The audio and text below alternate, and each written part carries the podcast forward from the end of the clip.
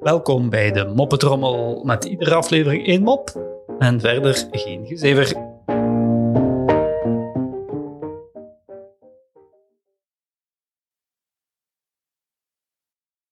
Een man zit op café te drinken en moet na een tijdje naar de wc. Hij staat op van de barkruk en wankelt naar het toilet. Daar aangekomen braakt hij zijn hele pak onder.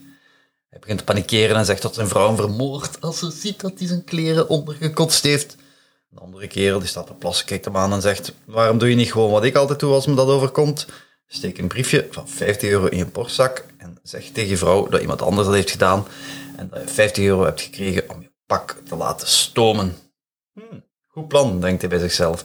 En hij gaat weer aan de bar zitten en drinkt nog een paar pinten. Zwaar in de wind keert uiteindelijk laat in de avond naar huis, waar zijn vrouw boos aantreft. Als ze zijn kostuum ziet, begint ze tekeer te gaan zoals hij al vermoedde.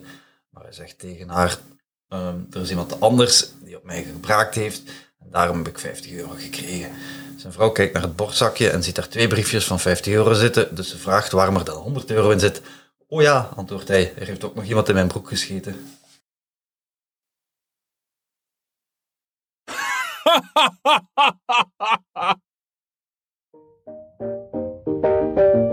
Zo, dat was de Moppetrommel voor vandaag en tot morgen.